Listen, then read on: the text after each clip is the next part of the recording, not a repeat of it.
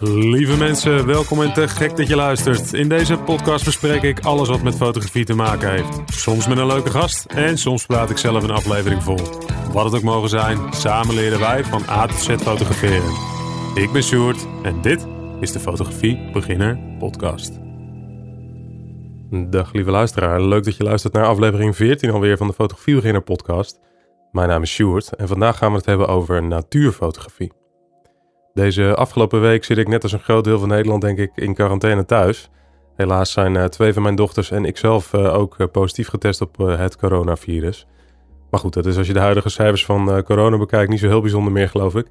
Gelukkig voelen we ons allemaal redelijk op wat gehoest na. En zoals je ongetwijfeld hoort, een flinke verkoudheid. Dus mocht mijn stem je nou wat heftig in de oren klinken deze aflevering, dan, dan weet je waarom dat is. Maar dat mag de pret allemaal niet drukken, want ik heb deze hele week uh, ben ik hard aan de slag geweest om een nieuwe pagina op de website te bouwen. Een pagina compleet gewijd aan alles wat met natuurfotografie te maken heeft. Uh, een volledige handleiding voor beginnende natuurfotografen. Dat was eigenlijk het doel en uh, ik heb het idee dat dat redelijk gelukt is. Wat kun je dan allemaal vinden op die pagina? Nou, allereerst tips en tricks met artikelen die ik geschreven heb die iets met natuur te maken hebben. Dus denk bijvoorbeeld aan het fotograferen van bliksem of het fotograferen van vlinders bloesem fotograferen, hoe doe je dat nou? Welke tijd van het jaar moet je dan op pad? Um, hoe maak je de mooiste sneeuwfoto? Ik weet niet, eh, misschien weten jullie nog wel, begin vorig jaar, februari. Um, toen was die ontzettend grote sneeuwbui die heel Nederland wit kleurde uh, in Nederland. En toen heb ik een artikel geschreven over hoe je dat nou uh, mooi kunt fotograferen. Nou, zo zijn er nog uh, tientallen andere leuke artikelen. dus dat kun je allemaal op die pagina vinden. Maar dat is nog niet alles, want uiteraard bespreek ik ook de beste camera's en lenzen voor als je wilt fotograferen in de natuur. Daar duiken we straks nog even wat verder eh, op in tijdens deze aflevering. Maar goed, heb je daar nou al vragen over, dan kun je altijd een mailtje sturen naar shoot.fotografiebeginner.nl. Uh, ik help je daar ook graag mee verder. Um, daarnaast vind je op de pagina ook een hoop inspiratiemateriaal. Dus leuke Instagram-accounts, uh, YouTube-kanalen die je zeker even moet volgen. En uh, je vindt een lange lijst met toffe wandelroutes en locaties waar je naartoe kunt.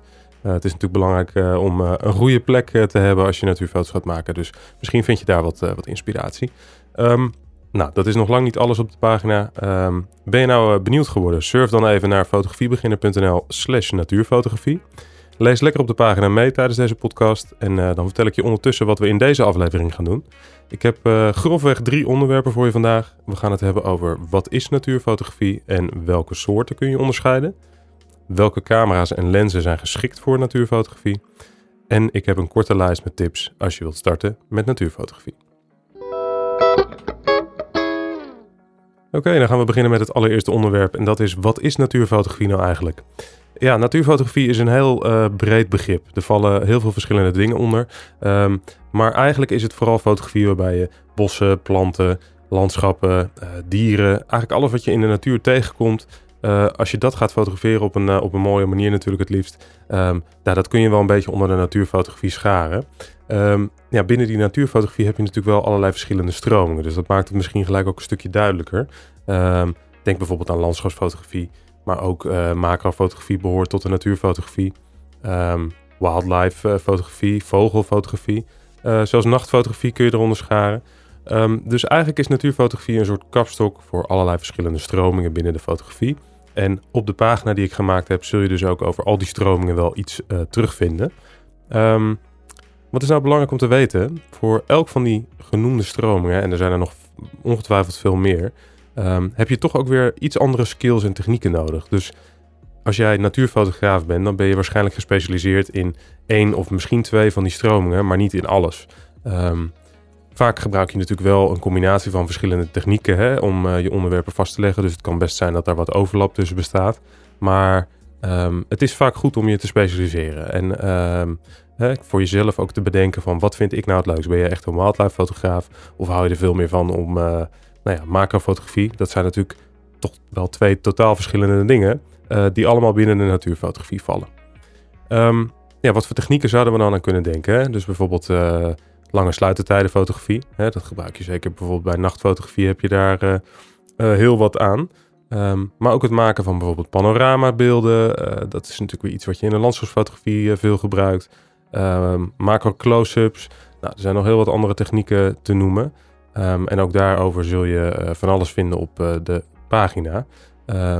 Wil je nou meer leren over die technieken, dan kun je ook uh, even lid worden van de Fotografiebeginner Facebookgroep. Er zitten allerlei verschillende fotografen en die weten natuurlijk ook weer allemaal net even iets anders. dus daar kun je dan hartstikke goed je vragen stellen. Um, je kunt er ook voor kiezen om een één op één mentorsessie met mij te boeken. Niet dat ik nou een expert ben op elk gebied um, van de fotografie, maar ik kan je zeker verder helpen. En als jij als beginner zoekende bent welke stijl of welke, nou ja, stroming nou bij jou past, dan kan ik je zeker verder helpen. Dus stuur dan een mailtje naar shoot.fotografiebeginner.nl. Um, ehm, wat ook nog een leuke manier is om te leren, en dan niet alleen van mij, maar ook van anderen, dat zijn de fotowandelingen. Um, komende zondag gaan we eindelijk de allereerste fotowandeling doen in de Amsterdamse waterleidingduinen. De bedoeling was eigenlijk dat we hem afgelopen weekend zouden doen, maar ja, toen zat ik in quarantaine, dus dat ging even niet. Um, maar het idee van de fotowandeling is dat we dit keer gaan we met geloof ik ongeveer 10 mensen uit de uh, Facebookgroep gaan we vooral lekker experimenteren, um, van elkaar leren over natuurfotografie. En um, wat ik al eerder zei, iedereen weet weer wat anders, dus je leert altijd wel iets. En daarnaast is het natuurlijk ontzettend gezellig um, en ontstaan daar vaak ook weer leuke groepjes uit. Dus heb je daar nou interesse in, uh, surf dan even naar fotografiebeginner.nl slash fotowandeling. Welke camera en lenzen heb je nodig voor natuurfotografie? Ik had al eh, in de introductie even aangekondigd dat we het uh, daarover zouden gaan hebben. En bij deze dus. Um, we hadden al aangegeven dat binnen de natuurfotografie heb je allerlei verschillende stromingen. En die stromingen die vereisen weer andere technieken. Um, dat betekent misschien ook dat je dus weer een andere camera of andere lenzen nodig hebt om die technieken uit te voeren. Uh, laten we in het kort eerst even bekijken welke camerasoorten je eigenlijk uit kunt kiezen. Uh, want elke soort heeft weer voor- en nadelen. En um, de vier soorten eigenlijk die ik benoem, dat zijn de compactcamera, de bridge camera, de systeemcamera en de spiegelreflexcamera. Nou, wanneer kies je nou een compactcamera? Ik denk dat die het meest handig is als je veel op pad gaat, maar het liefst zo licht mogelijk qua gewicht. Dus je wilt de camera gewoon in je zak mee kunnen nemen. Uh, maar je wilt wel foto's die qua kwaliteit beter zijn dan die van je smartphone. Want ja, je smartphone heb je altijd al bij je, dus waarom zou je die dan niet pakken? Um, dus beeldkwaliteit is net even beter dan de smartphone. Maar je vindt de beeldkwaliteit ook weer niet zo belangrijk. Um, want dan kun je beter een andere camerasoort kiezen. Um, het gaat je eigenlijk vooral om het documenteren van momenten. Um, op een zo goed mogelijke manier. Dus even snel dat dingetje erbij pakken. Uh, richten en schieten. Point and shoot, zoals we dat ook wel noemen. Uh, de bridge camera dan. ja, dat is eigenlijk, heb ik daarbij opgeschreven, je houdt van een alleskunner met een acceptabel prijskaartje. Nou, het voordeel van deze camera's is dat ze vaak, uh, ze hebben een vaste lens sowieso, maar deze lens die gaat uh, van uh, groothoek naar heel ver ingezoomd. En dat is dus ideaal, want het is echt een alleskunner. Ehm, als jij nou dieren of wildlife wilt vastleggen, dan kun je heel ver inzoomen. Maar wil je landschappen fotograferen, dan kun je de groothoekversie van de lens gebruiken. Ideaal, um, dus echt een alleskunner. Dan de systeemcamera. De systeemcamera, die is, um, ja, dat is eh, eigenlijk uh, de afgelopen jaren met name natuurlijk ontzettend in opkomst. En uh, ik denk ook zeker wel de toekomst. Um, die zijn perfect als je goede beeldkwaliteit wil. Misschien zelfs wel optimale beeldkwaliteit. Maar je wilt het allemaal in een lichtgewicht pakketje. Um, je kunt verschillende lenzen gebruiken. ja, echte topcamera's en zeker de toekomst. Nou, dan heb je nog de spiegelreflex. En dat is eigenlijk de voorloper natuurlijk. Of de voorloper is niet helemaal het juiste woord. Maar laten we het maar even zo noemen. Uh, van de systeemcamera. Um, maar er zitten toch ook wel verschillen. En dat is met name de stevigheid en de robuustheid van de spiegelreflexcamera. Uh, zeker professionals, uh, ook ikzelf, maakte graag gebruik van de spiegelreflexcamera. Omdat die echt gebouwd waren voor, um, nou ja, hè, stevig gebruik, zullen we maar zeggen. Um, ik heb wel uh, vaak dat ik dan bijvoorbeeld met twee camera's uh, fotografeer. Dan hangt er één op mijn heupen en met de andere ben ik aan het fotograferen. Nou ja, dan loop je nog wel eens ergens tegenaan. Uh, en dan is het fijn als het niet gelijk allemaal kapot is. Nou zeg ik niet dat het met een systeemcamera zo is, maar een spiegelreflexcamera en zeker de professionele versies daarvan, um, ja, daar kun je bijna een raam mee ingooien. Um, en dan doen ze het nog. Dus dat is, dat is ideaal van de spiegelreflexcamera. Laten we dan even gaan kijken naar welke camera-eigenschappen nou nuttig zijn als je gaat fotograferen in de natuur. Welke camera-eigenschappen zijn nou handig als je gaat fotograferen in de natuur? Nou, ik heb een uh, lijstje gemaakt met een aantal dingen uh, die bij mij uh, in mijn hoofd schoten. Um, niet alles is even belangrijk, maar laten we er gewoon eens langs lopen. Um, Allereerst heb ik opgeschreven veel megapixels. En dat is natuurlijk gelijk heel controversieel, want megapixel race die hebben we toch wel gehad, zou je zeggen. Ja, dat klopt ook zeker wel. Uh, megapixels zijn absoluut niet het belangrijkste en waren een, uh, een marketing tool. toch ook wel op een gegeven moment van de camerafabrikanten om, om mensen hun camera's te laten kopen. Maar um, toch is het wel belangrijk dat de camera voldoende megapixels heeft als je je foto's wilt gaan afdrukken. En dat is wel essentieel. Ik denk zeker als je met natuurfotografie bezig bent en je maakt mooie landschapsfotografie, of mooie landschapsfoto's of ander soort foto's. Um, ja, dan wil je die toch lekker afdrukken en aan de muur kunnen hangen. En dan is het zonde als je niet voldoende megapixels uh, hebt om dat te kunnen doen. Of uh, als het dan hele kleine printjes blijven. Dus hoe meer megapixels je camera heeft, hoe groter de afdruk gemaakt kan worden zonder kwaliteitsverlies. Um, het voordeel ook van veel megapixels is dat je um, kunt kroppen. Dus je kunt de foto nog een beetje bijsnijden. Uh, en dan kun je hem nog steeds groot afdrukken of groot op een scherm laten zien. Zonder dat je kwaliteitsverlies hebt. Dus veel megapixels, zeker niet alle allerbelangrijkste. Maar zorg dat je camera voldoende megapixels heeft als je de foto's wilt afdrukken. Een camera met groot dynamisch bereik. Dat was het volgende wat ik had opgeschreven. En een camera met groot dynamisch bereik is beter in staat om tegelijk details in schaduwpartijen en hooglichten te vangen. Nou, dat is natuurlijk in de natuurfotografie ideaal, want daar kom je nogal gauw in een situatie terecht waarin je met hoog contrast situaties uh, te maken hebt. Um, dat komt omdat je buiten fotografeert, um, misschien met een zonnetje, misschien midden op de dag, wat overigens niet het beste moment is om te gaan fotograferen, maar even terzijde. Um, en dan kom je in een situatie terecht waarin het verschil tussen donker en licht gewoon ontzettend groot is. Veel contrast. Nou, een camera met groot dynamisch bereik, die kan daar beter mee omgaan. En die kan ervoor zorgen dat je bijvoorbeeld in de fotobewerking uh, meer ruimte hebt om uh, de schaduwpartijen nog wat op te lichten.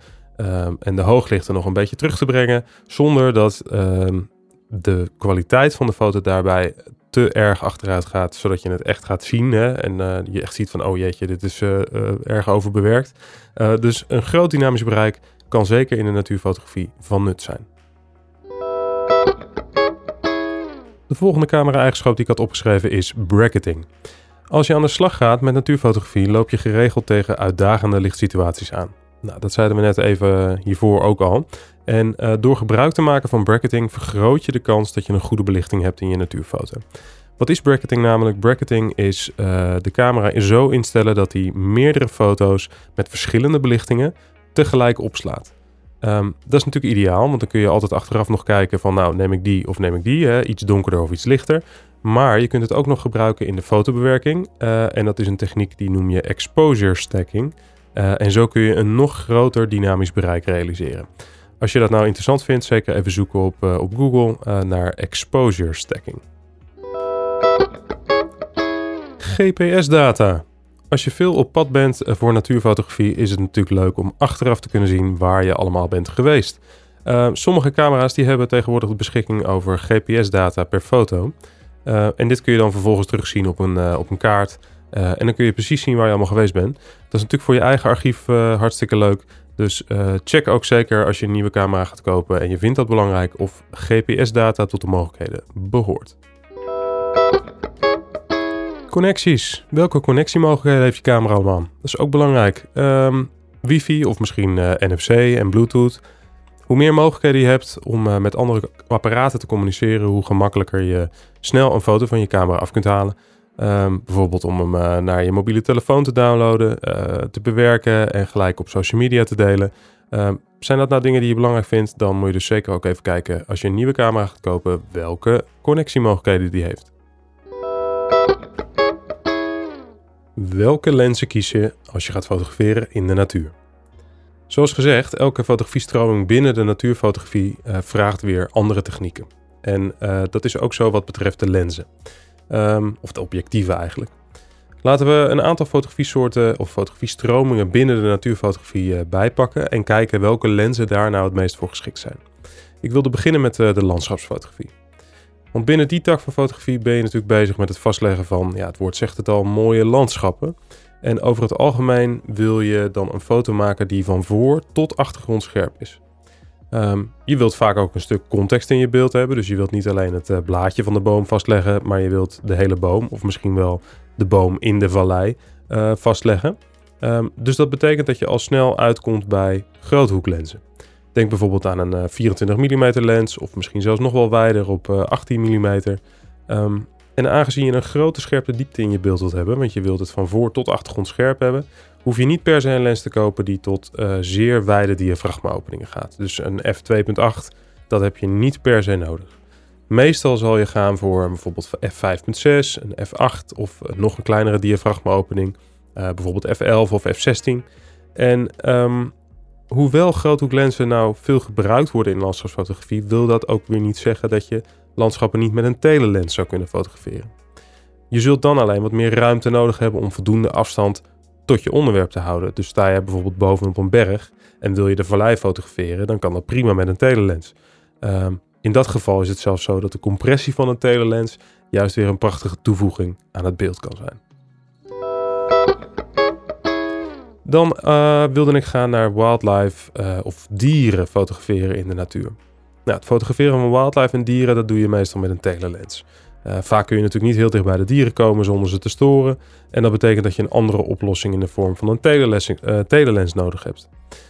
Meestal heb je telelensen van, nou ja, laten we zeggen, minimaal 200 mm nodig. Maar zeker voor wildlife of bijvoorbeeld vogelfotografie is het niet ongebruikelijk om 300 mm, 400 mm of nog langere brandpunt, brandpuntsafstanden te gebruiken. Lastig woord nu als je verkouden bent. Um, een van de mooie elementen van een telelens benoemde ik net ook al even, namelijk de compressie. Je drukt eigenlijk als het ware het beeld wat in elkaar, waardoor het lijkt alsof de voor- en achtergrond dichter bij elkaar zijn dan in werkelijkheid het geval is. Nou, dat is esthetisch vaak erg prettig om naar te kijken. Uh, wil je daar nou een voorbeeld van zien en uh, even zien wat de verschillende brandspuntsafstanden doen met een onderwerp? Surf dan even naar fotografiebeginnen.nl en dan helemaal bovenaan in beeld uh, in de zoekbalk tik je wat is compressie. En dan kies je even het eerste artikel wat tevoorschijn komt. En dat artikel heet Welke lens voor mooie portretten en wat is compressie? En in dat artikel vind je een filmpje wat perfect laat zien hoe compressie precies werkt. Dan gaan we even kijken naar bloemen en insecten, oftewel macrofotografie. Bij het fotograferen van kleine objecten zoals insecten of bloemen gebruik je speciale lenzen. En die lenzen die noem je macrolenzen. En het idee van die lenzen is dat je er ontzettend dichtbij mee kan scherpstellen. Uh, het grote voordeel daarvan is dat je alles op ware grootte kunt fotograferen met ontzettend veel detail. Nou, zo zie je, natuurfotografie is heel divers. Um, weet dus goed welke fotografiesoort jou het meeste aanspreekt. Want eigenlijk dan pas weet je welke cameraspullen je moet aanschaffen. En om je daarbij te helpen heb ik op de natuurfotografie pagina van Fotografiebeginner veel verschillende gear benoemd. Um, je kan even rustig kijken wat bij jouw wensen past. En als je nog vragen hebt of specifieke advies wilt, stuur mij dan een mailtje op shoot.fotografiebeginner.nl en dan help ik je graag verder. Goed, zoals beloofd nog even wat algemene natuurfotografie tips om je op weg te helpen. Um, ik vind het natuurlijk leuk om een paar simpele tips uh, aan jullie mee te geven, zodat je uh, nou ja, lekker aan de slag kunt. Uh, want dat is toch vooral het doel ook weer van deze podcast, ervoor zorgen dat je niet alleen maar gaat zitten luisteren, maar ook je camera pakt en naar buiten rent. Um, dus, dan laten we vijf korte tips doen, dacht ik. Um, tip 1, gaan we gewoon gelijk mee beginnen. Sta je niet blind op de techniek. We hebben het net natuurlijk over van alles en nog wat gehad qua techniek. Maar um, het is belangrijk om uh, je daar niet helemaal blind op te staan. Heb je nou een, een, camera en ben je niet van plan om nu een nieuwe te kopen of heb je het budget daar nu niet voor? Um, laat je niet tegenhouden, ga gewoon lekker aan de slag. Um, juist ook doordat je tegen dingen aanloopt, leer je ook nou ja, oplossingen te bedenken. En als je op een gegeven moment echt merkt van hé, hey, ik heb echt een andere camera nodig, dan weet je ook precies wat je nodig hebt doordat je gewoon lekker aan de slag bent gegaan. Dus tip 1, sta je niet blind op de techniek. Tip 2. Ga op tijd op pad. Licht is alles. Um, nog even in relatie tot tip 1. Ja, techniek is dus niet alles. Uh, licht is alles. Um, zeker in de natuurfotografie is op tijd op pad gaan. Of aan het einde van de dag nog even wachten. Want dan wordt het licht nog weer wat mooier. Uh, is gewoon ontzettend belangrijk. Dus kies het juiste moment van de dag om je foto's te maken. Um, dan zul je merken dat de kwaliteit van je foto's ook echt met grote sprongen vooruit gaat. Dus ochtends vroeg op pad. Of aan het einde van de dag nog even blijven hangen. Tip 3. Kies een goede rugzak als je veel gear mee hebt. Och man, ik heb uh, uh, vaak genoeg de fout gemaakt om met een, uh, simpel schoudertasje op stap te gaan met vijf lenzen en twee camerabodies. Nou, dan is op een gegeven moment je nek, je nek eraan, want dat is gewoon veel te zwaar allemaal. Een goede rugzak, zeker voor natuurfotografie, is denk ik wel erg belangrijk. Omdat je ook een statief meeneemt en je hebt zo nog allemaal wat andere dingetjes die, die je meeneemt. Vaak ga je toch ook wat langer op pad, dus je hebt ook nog een broodrommel bij je en wat te drinken. Nou ja, genoeg dingen om mee te nemen. Dus een goede camera rugzak is absoluut aan te raden. Tip 4. Gebruik filters. Ehm, denk aan polarisatie en ND-filters. Um, UV-filters, dat was echt iets van vroeger. Dat is niet per se meer nodig. Ehm, dat werd vooral gebruikt in de analoge fotografie. UV-filters dan, om ervoor te zorgen dat er geen blauwe waas uh, over de foto heen kwam. Ja, daar hebben de digitale camera's geen last meer van. Een UV-filter kan in die zin nog uh, bescherming bieden aan uh, het voorste element van je lens. Maar ik ben er niet zo fan van. Waar ik wel fan van ben, is de polarisatie en de ND-filters. Polarisatiefilter is ideaal om schitteringen en reflecties uit water en, uh, en ramen weg te halen. Um, en je kunt er net even iets meer punch, iets meer contrast aan je foto's mee toevoegen. Um, en ND-filters, uh, Neutral Density filters, die zijn weer ideaal om een deel van het beeld um, donkerder te maken. Dus als jij nou bijvoorbeeld de zonsondergang wilt fotograferen, Mm, ja, dan is het, het, bovenste deel van de foto is vaak gewoon een stuk lichter, want daar zit de zon. Ehm, en het onderste deel van de foto is wat donkerder, want daar zit de zon niet. Um, ja, hoe ga je die twee nou een beetje met elkaar um, ja, bij elkaar brengen? Dat kun je doen door een ND-filter. en dan is dat een graduated ND-filter, want dat is namelijk een deel van het filter is donkerder. En in dit geval natuurlijk het bovenste deel. En zo kun je die twee delen, twee lichte delen, beter bij elkaar in de buurt brengen. Nou, er zijn allerlei verschillende ND-filters. ND-filters kun je ook gebruiken om het hele beeld donkerder te maken. Als jij bijvoorbeeld midden op de dag um, toch gebruik wilt maken van een uh, f2.8, dan kan het zijn dat je sluitertijd daar niet snel genoeg voor is. Nou, dan doe je een, uh, een ND-filter erop en dan uh, hou je wat licht tegen en dan kan het ineens wel. Dus zeker even kijken naar de filters. Er zijn allerlei verschillende en de polarisatie en de ND-filters zijn zeker aan te raden. Tip 5. Ja, in de natuurfotografie heb je gewoon een stevig statief nodig. Um, dus zorg dat je een mooi statief uh, ergens vindt. Er zijn er vele, vele, vele. Uh, ook op de natuurfotografiepagina van Fotografiebeginner um, kun je een lijstje vinden, een top 10. Dus uh, ga daar zeker even kijken. Um, ja, een stevig statief is gewoon belangrijk. Het is gewoon prettig uh, om mee te werken en niet om uh, vanuit de hand te werken. Daarnaast, ja, natuurfotografie, het is vaak ook een stukje rust. Dus je camera lekker op een statief zetten en rustig kijken wat je nou precies gaat fotograferen. Uh, dat hoort er allemaal bij. En een statief helpt daarbij. Zeker ook als je bijvoorbeeld lange sluitertijden fotografie wilt gaan proberen, waarbij je water helemaal zijdeachtig laat worden. ja, dan ontkom je er niet aan en dan zul je een statief nodig hebben. Goed, daarmee zijn we aan het einde van deze aflevering gekomen. In deze aflevering hoorde je alles over natuurfotografie. Wil jij nou nog meer leren? Surf dan naar fotografiebeginner.nl slash natuurfotografie. Daar vind je nog veel meer leuke artikelen en inspiratiemateriaal. Heb je nou nog feedback over deze aflevering of leuke tips? Laat het ook zeker even weten. Af en toe krijg ik reacties van mensen via Instagram of eh, andere social media kanalen. Echt ontzettend leuk, dus dank daarvoor. En het motiveert ook zeker om nieuwe afleveringen te blijven maken. Um, ik wil je een hele fijne week wensen en uh, tot in de volgende aflevering. Mijn naam is Sjoerd en dit was de Fotografie Beginner Podcast.